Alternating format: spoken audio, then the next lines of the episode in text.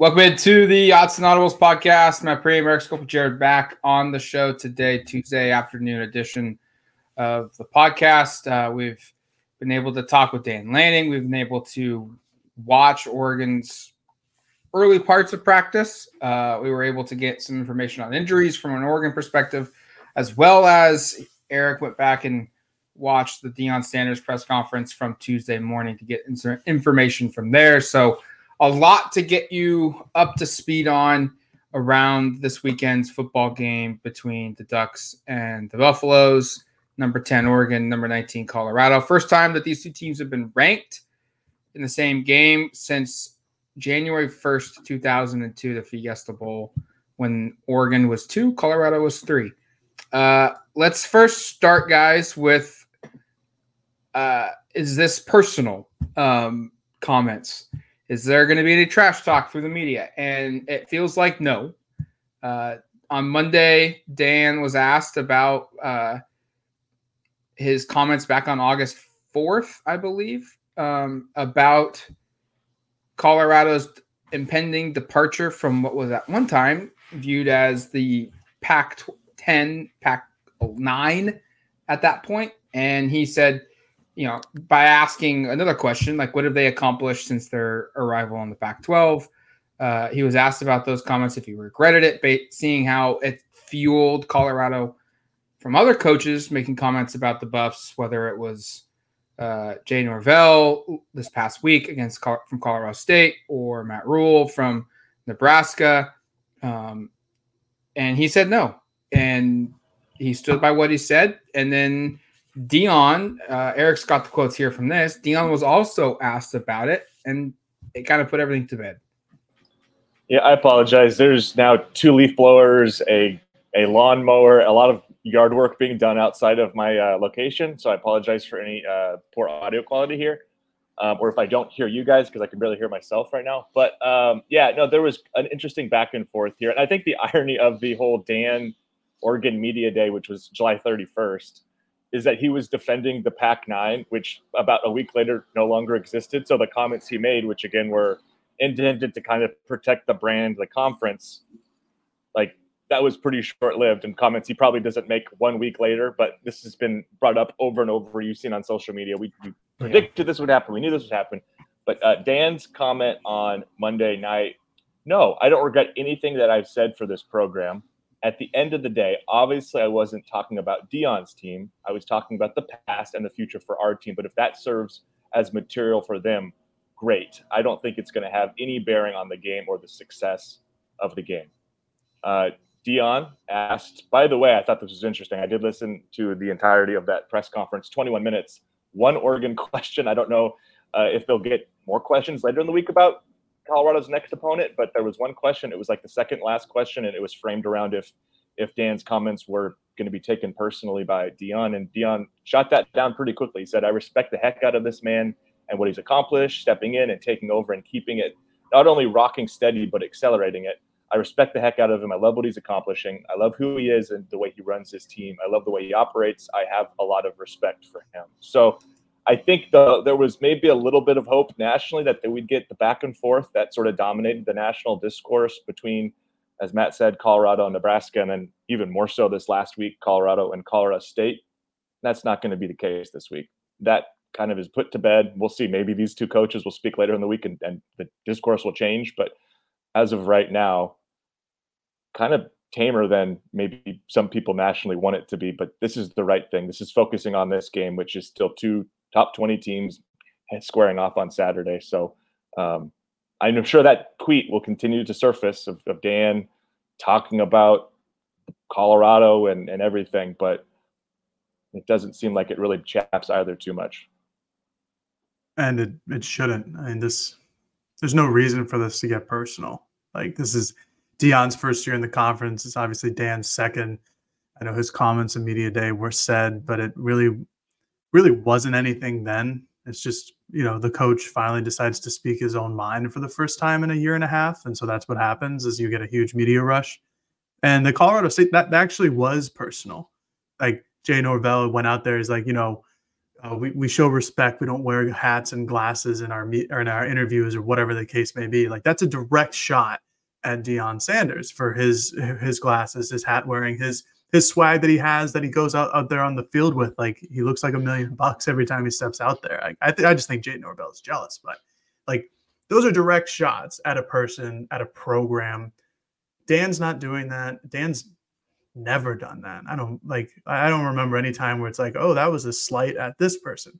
Like, Mario did that every once in a while, usually with Washington, but I don't think Dan's done that once. Like, he's obviously been like, you know, obviously like the pro Oregon, like, we want to beat our rivals, we want to do these things, like, we don't like the team up north in Seattle, like the very prototypical like politician type of indulging in this kind of trash talk. But it's never been personal. It's not going to be personal this week. I'd be extremely surprised if Dan came out on Wednesday and was all of a sudden taking shots at Colorado, because there's no reason to. Colorado's a fun program. They draw eyeballs. I mean, over 9 million people watched their last game against Colorado State at 10 p.m. Eastern Standard Time. Like, you don't want any negative energy going into this. Just focus on the game, go win, and then you move on. And maybe a little bit different with Prime if he does something on Thursday or whenever he talks next, but I'd be shocked there too. Like, this is a conference play. This is no longer Colorado State. Like, this is when, you know, rubber meets the road. Like, you have to do well here. So the less trash talk, I think, is just going to be the better option for both of these programs. Yeah, that was something that Dan talked about in another light Monday night, was like, hey, preseason's over. It's conference. Mm-hmm. It's conference season time. It's, you know, if you're not ready now, you're in trouble, because while there are teams that have aspirations of playing for a championship, national championship, Oregon is one of them. Everyone has that aspiration. Some are realistic and some aren't. And, you know, for Oregon, it is. And they had to go 3-0 in non-conference play to continue that expectation. But for everybody, everyone has a chance to win a league championship. And these games matter way more than the non-con. And you have to be ready to go. And it feels like, you know, through Dan's press conference on Monday, even going back to after Hawaii, and then speaking with players today, everyone is prepared, or is at least focused on being prepared for what happens between the lines, and they're not worrying about anything that happens outside of that. Players talk when they talked about Colorado after the Hawaii win. That's what they said. They're just focused on the next opponent, who happens to be Colorado. It's a big game. They're excited. Dan Lanning said the same thing. He said he had a lot of respect for what Deion Sanders has been able to do and be able to accomplish as a head coach. And then today, Bo Nix and Casey Rogers, two seniors on this team, offense and defense, spoke, and they echoed those same comments. They're all focused on just preparing for the actual game. And, you know, I think Bo said, paraphrasing, like, they'll let the fans and the media and whatever else, you know, take part in the back and forth, or, you know, the outside noise discussions. And they're just literally focused on winning a football game that means a lot to this program from a competing standpoint. And I guess the only Colorado player that I was able to kind of get some quotes from was Shilo Sanders, who said he's not worried about Oregon's uniforms, because apparently that was the question, the way it was framed. He's just worried about winning the football game. So to Matt's point, yeah, the outside noise, which you can also hear on my end of the recording, not bothering anybody for this football game either. No, and it just shouldn't be. Yeah. Let's transition now to injuries. Some more positive movement for Oregon. We were at practice today. Eric has the practice report up on duckterritory.com. Let's start here, and then we'll shift over to Colorado and the impact there, because there's a big one. But from an Oregon perspective, things continue to get good. Yeah, Gerad, you just want to run through this while maybe this leaf blower thing runs down, because I'm having a hard time hearing myself. I think you have the information on Oregon, and I can share what was said at Deion's thing. Yeah, of course. The only missing player, or I guess there were two missing players, offensive lineman Lipe Mawala. I haven't seen him for a bit. And kicker Andrew Boyle. We also haven't seen him for a bit. So those are the only two guys that were missing from practice today on Tuesday. Both Justin Jacobs and Rashad Strother were in pads, in uniform, in cleats, I think, which is the key barometer in most of these players, is the differential between if they're in trainers, which means that they're not going to be out there on the field cutting and moving and everything like that in turf, compared to wearing cleats where they can do all of the things that I just mentioned. So those guys were both in cleats. This is the second or third straight practice that we've seen Justin Jacobs in cleats. I think it's the second. And Rashad Strother, I think it's the second or third as well. So this is Dan talked about this. This was the first for Rashad that I had seen, which I thought was notable. That is notable.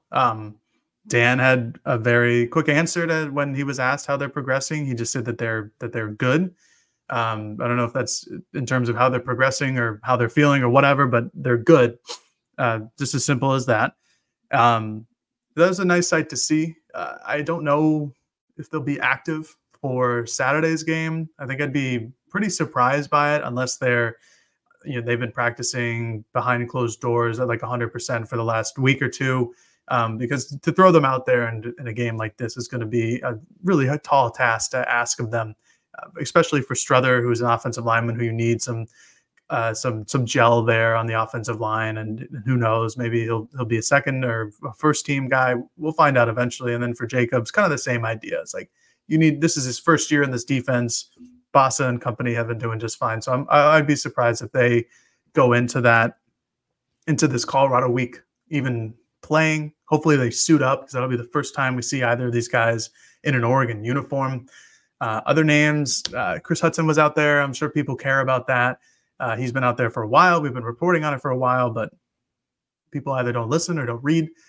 He was out there. He was returning kicks. Nothing really else from a personnel standpoint from what I remember. Everybody else was in there and in cleats. Eric, do you have anything? Because I think that covers it.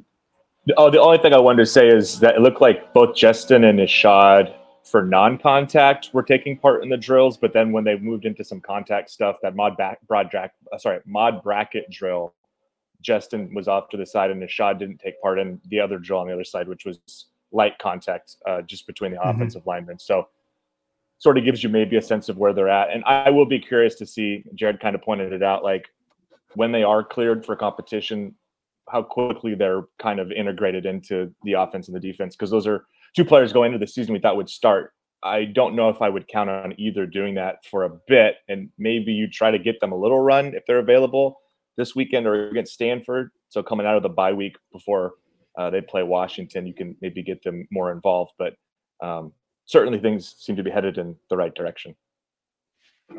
And for the Colorado perspective, the big name, Travis Hunter, is out. He took a late cheap shot hit against Colorado State. A lacerated liver, I believe, was a diagnosis. I think the first person to say that like publicly was Skip Bayless. So that was a funny thing that I saw on Twitter the other day. He's out. I don't think that Deion gave a clarification of how long he's out for. What I saw was 3 weeks. Could be more, could be less. Regardless, though, he's going to be out against Oregon, which is a shame because that was going to be a great matchup between he and Troy Franklin. Deion just said that Travis is doing great. He's at home. He's doing schoolwork, playing video games, and being Travis. We saw Travis Hunter yesterday on the Bleacher Report live stream talk about his injury and say that he's doing better and was discharged from the hospital after the Saturday night game against Colorado State. So it's good on their front that he's progressing and he's getting healthier. Bad on this week's front that he won't be playing against Oregon. Deion said that the cornerback battle or position will be kind of by committee, which is an interesting note considering that Oregon's pass offense is pretty darn good. Without Hunter, it's certainly a huge hit for Colorado's defense.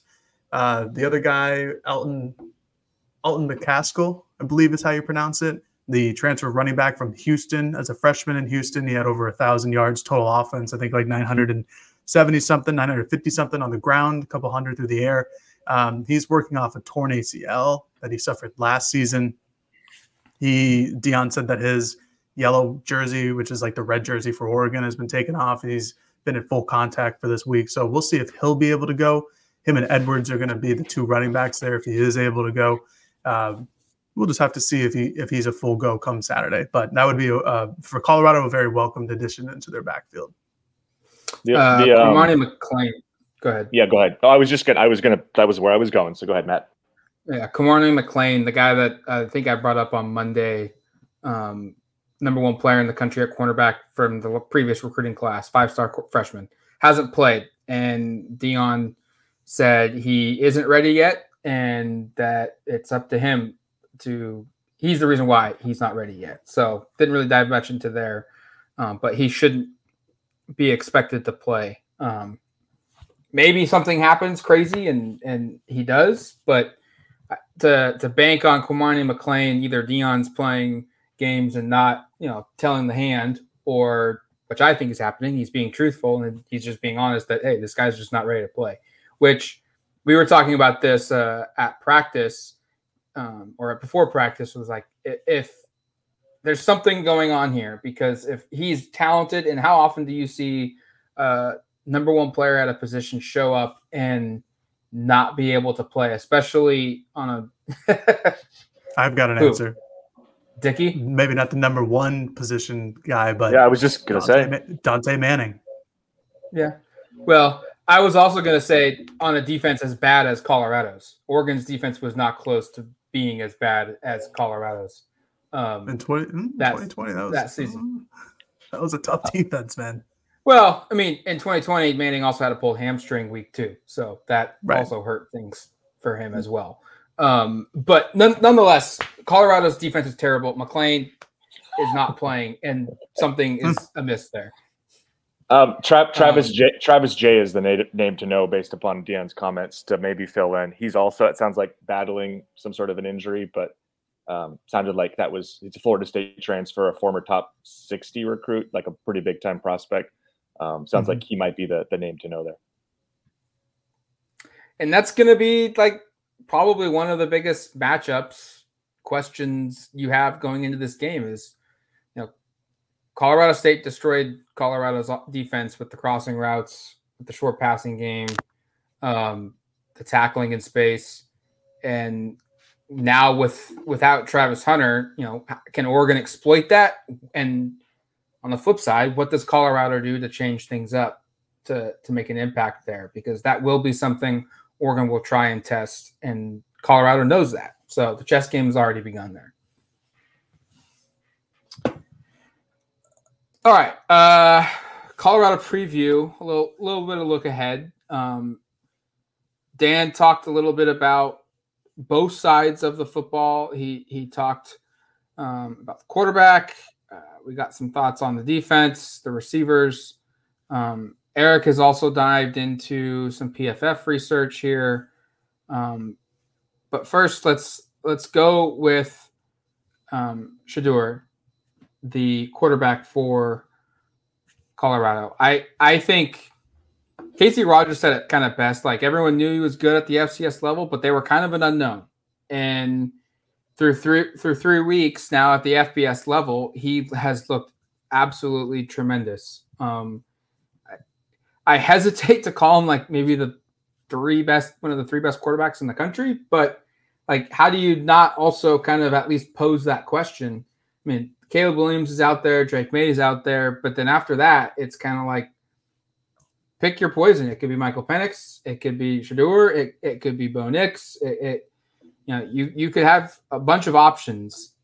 The thing that is true though is he is absolutely dynamic, and his ability to stay in, I think Dan said he is elusive, but not to run, but just to extend plays. And that's probably one of his biggest skill sets, is that he keeps his eyes down the field when he scrambles away from pressure, and he gets pressured a lot.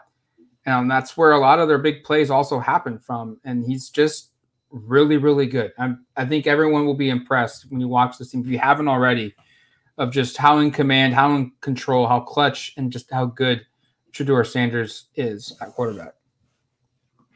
He's PFF's number 2 graded quarterback in the country, and he's the number 1 graded in this conference. And this conference also has the reigning Heisman Trophy winner. It has Michael Penix. It has Bo Nix.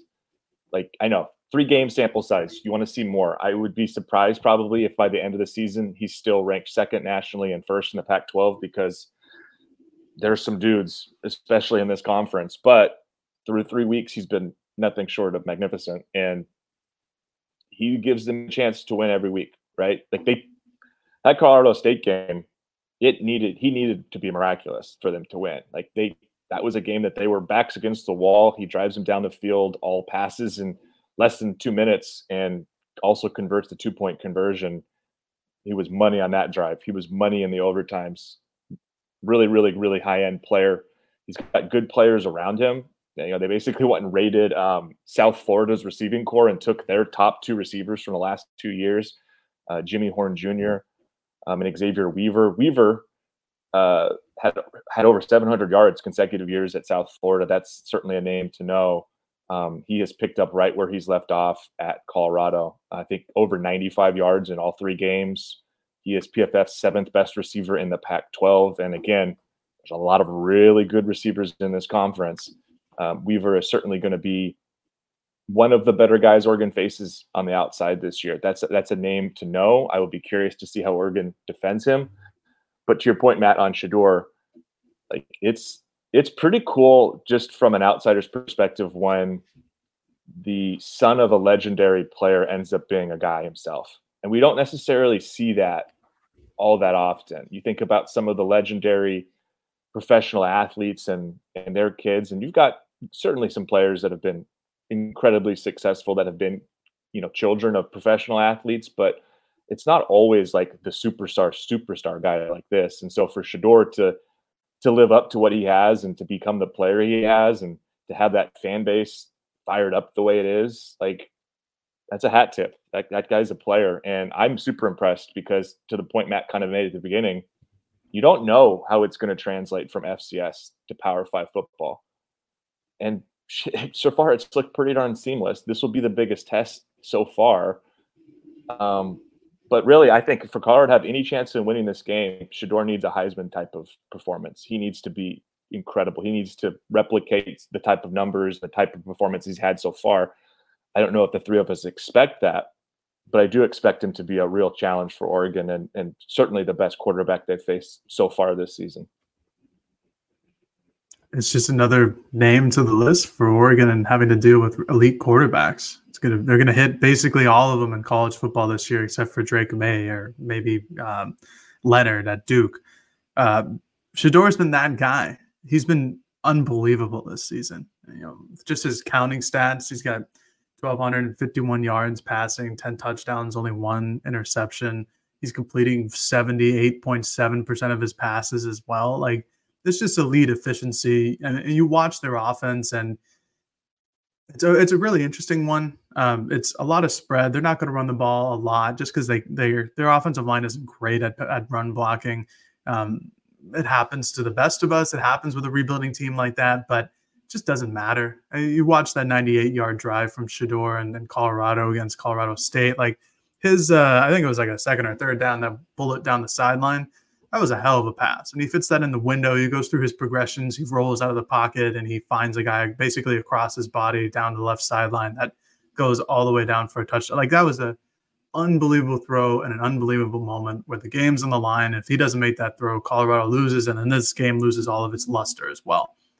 He's going to be sensational. I'm very interested to see how Oregon defends him because no one has defended him well this year. Nebraska did for like a quarter. TCU never did.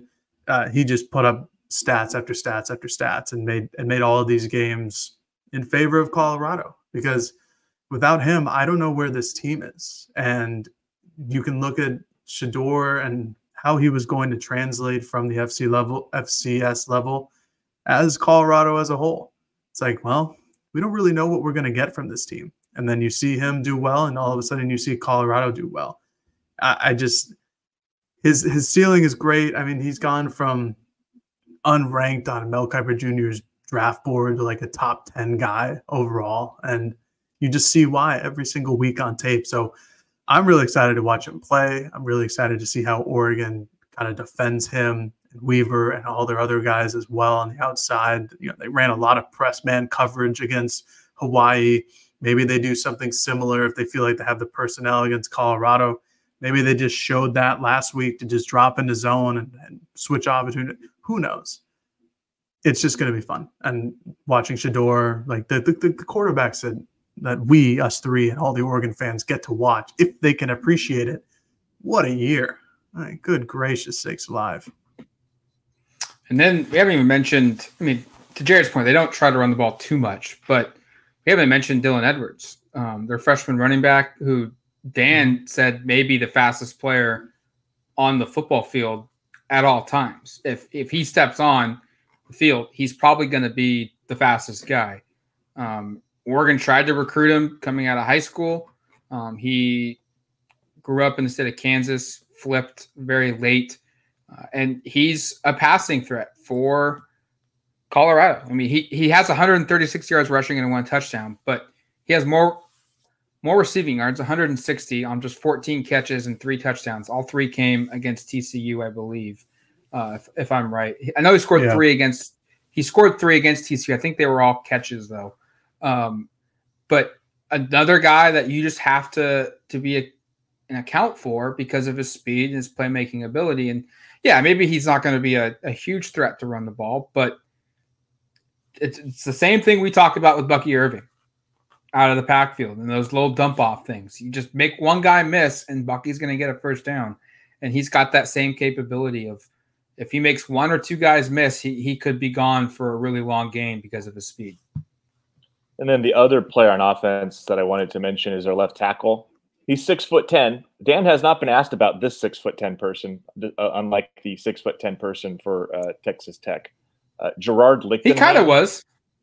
He kind of was because Gerard was the guy that said that the defensive line for Oregon wasn't very good last year, and he was asked.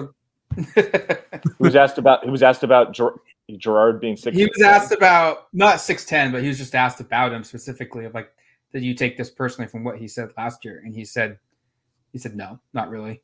They're not going to get into that. And in case he was asked about it too today, and he said no. And Gerard was one of the very few carryovers from last year's not good Colorado team.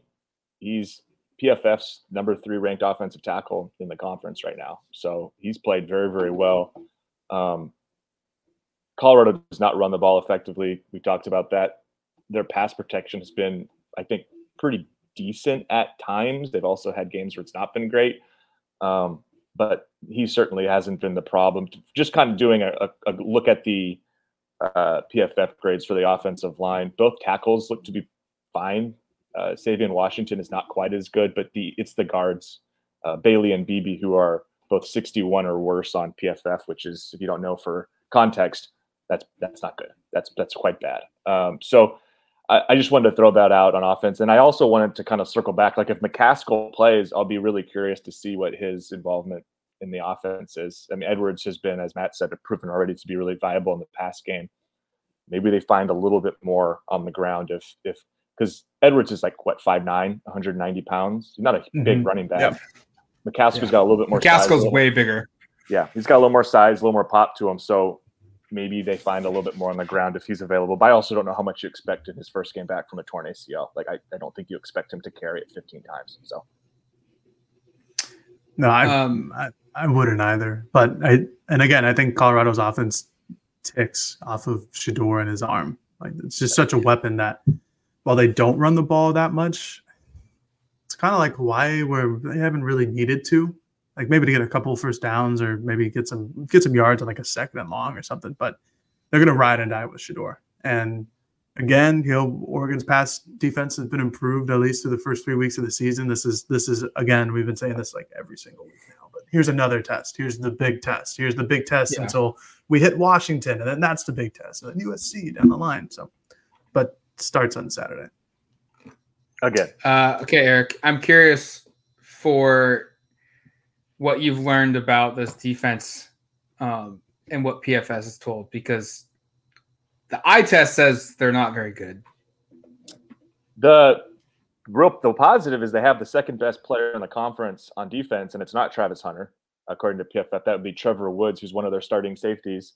The secondary, based upon PFF, has been like kind of good, but the rest of it's been not good. And here's just the team grades from PFF on defense: 10th overall, 8th in tackling, 11th rush defense, 5th on pass rush, and I think that bears out. They have gotten home a little bit, and then 9th in coverage. So it's not a very good defense. Matt called it terrible. That probably isn't wrong, being honest. Like they haven't looked good. Oregon's offense, I think, should have success in this game.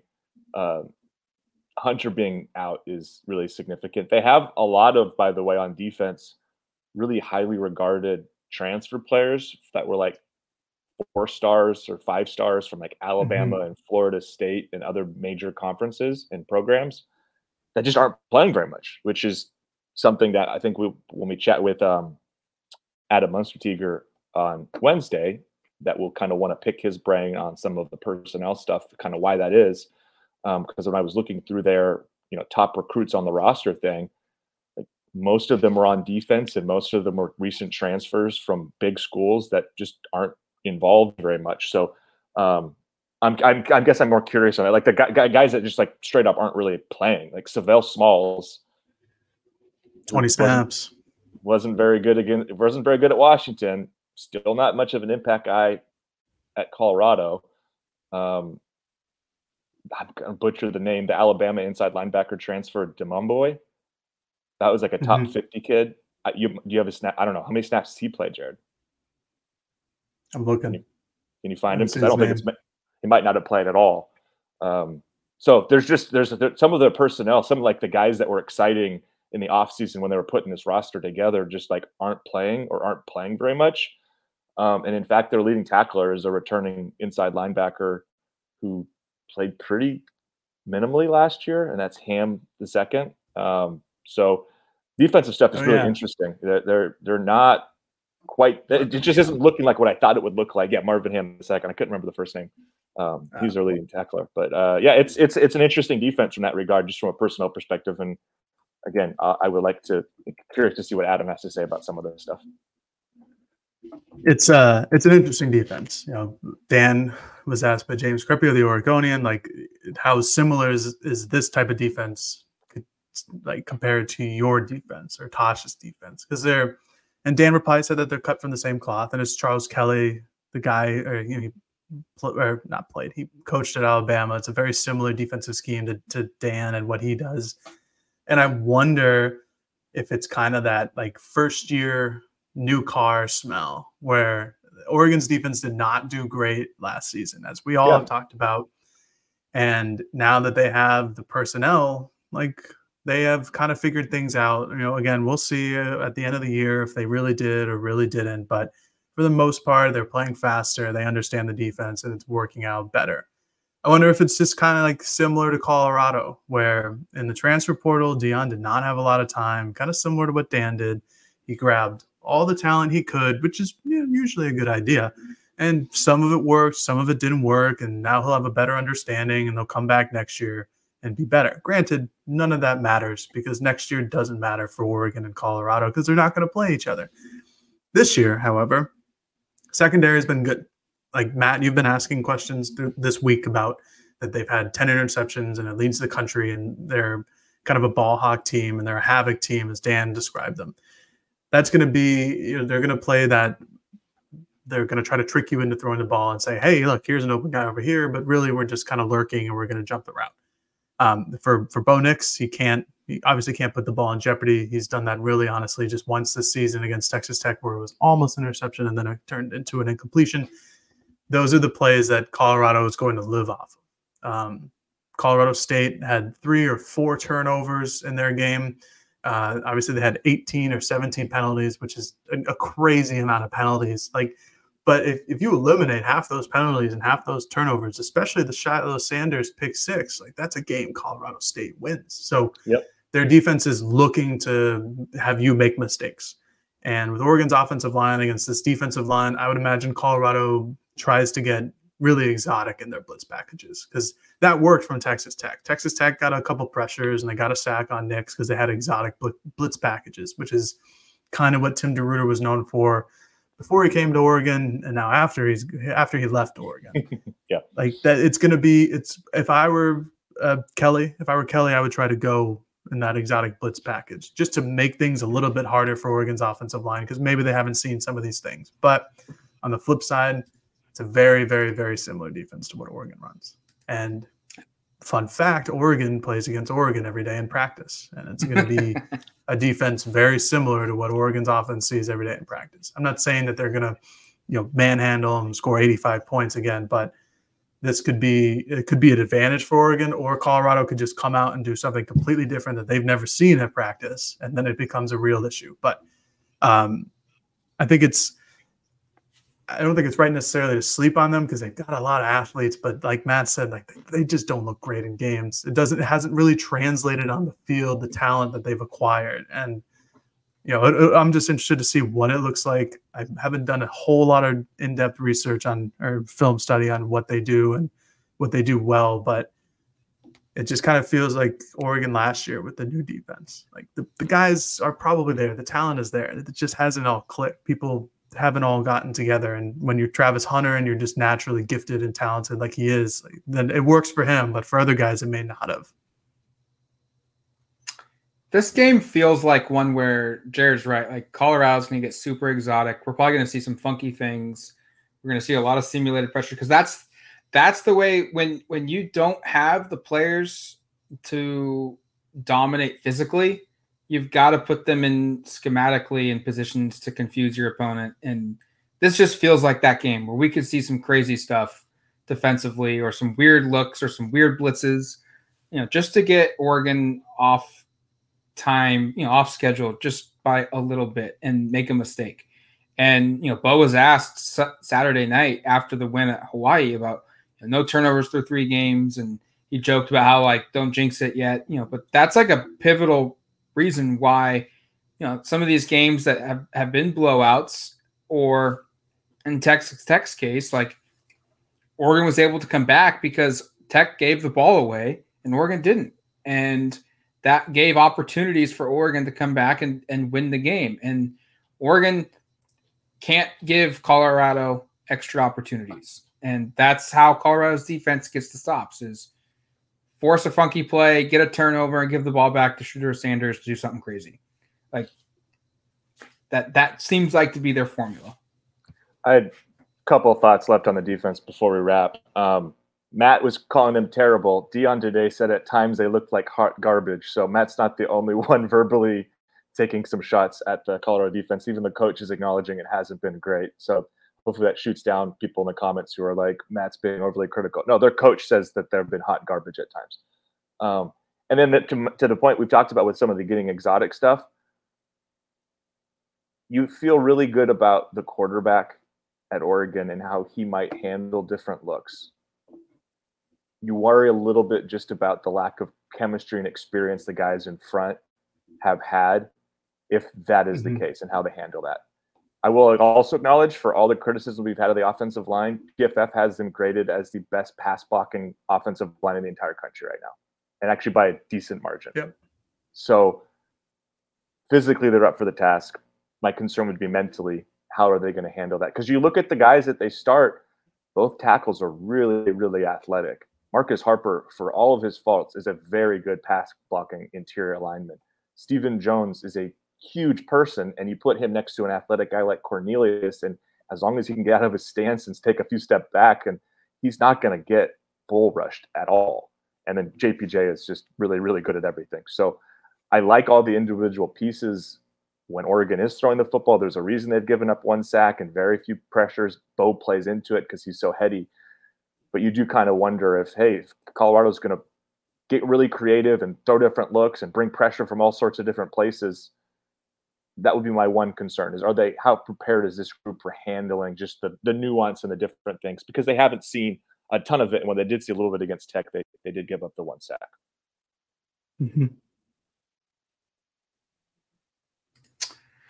All right. It's going to do it for us here on the Autzen Audibles podcast. Thank you for listening to the show. We'll be back later this week. Eric said Adam Munster-Teeger will be on the show to give us a full inside look into the Colorado Buffalo program, Deion Sanders, and more.